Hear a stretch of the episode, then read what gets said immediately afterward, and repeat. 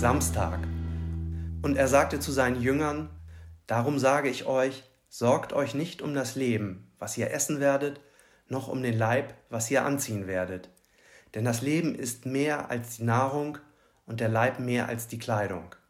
Achtet auf die Raben, sie sehen nicht, sie ernten nicht, sie haben weder Vorratskammer noch Scheune. Gott ernährt sie. Ihr seid doch viel mehr wert als die Vögel. Wer von euch vermag mit seinen Sorgen seiner Lebenszeit auch nur eine Elle hinzuzufügen? Wenn ihr also nicht einmal das Mindeste vermögt, was sorgt ihr euch dann um das Übrige? Achtet auf die Lilien, wie sie wachsen. Sie arbeiten nicht und sie spinnen nicht. Doch ich sage euch, selbst Salomo in all seiner Pracht war nicht gekleidet wie eine von ihnen.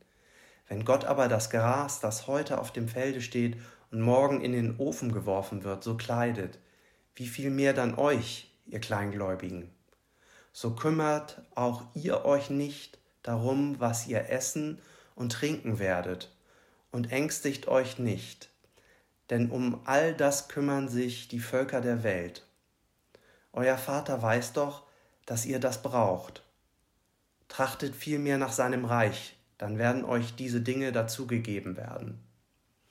Fürchte dich nicht, du kleine Herde, denn es hat eurem Vater gefallen, euch das Reich zu geben.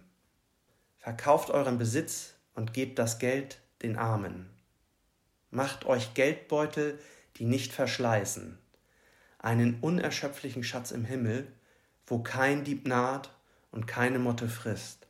Denn wo euer Schatz ist, da wird euer Herz sein. Lukas Kapitel 12, die Verse 22 bis 34.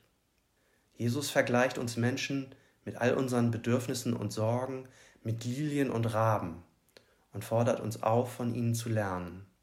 Sie haben genug und zu einigen Jahreszeiten sogar mehr als das. Die Aufforderung, seinen Besitz zu verkaufen und das Geld zu verteilen, erhält erst in dieser Welt des Genug eine freudige, ja befreiende, statt eine mahnende Note. Ich liebe vor allem die Zeile Fürchte dich nicht, du kleine Herde, denn es hat eurem Vater gefallen, euch das Reich zu geben. Ein schöner Gedanke, dass wir nicht zufällig in so einer reichen Welt mit Ameisen, Hagebutten, Sträuchern und Seen gelandet sind, sondern dass diese Welt eine Gabe Gottes ist, die der Schöpfer Gott uns mit Freuden gab. Gibt es etwas, das dir erst dann besondere Freude bereitet, wenn du es mit anderen teilst? Gönn dir doch heute diesen Luxus.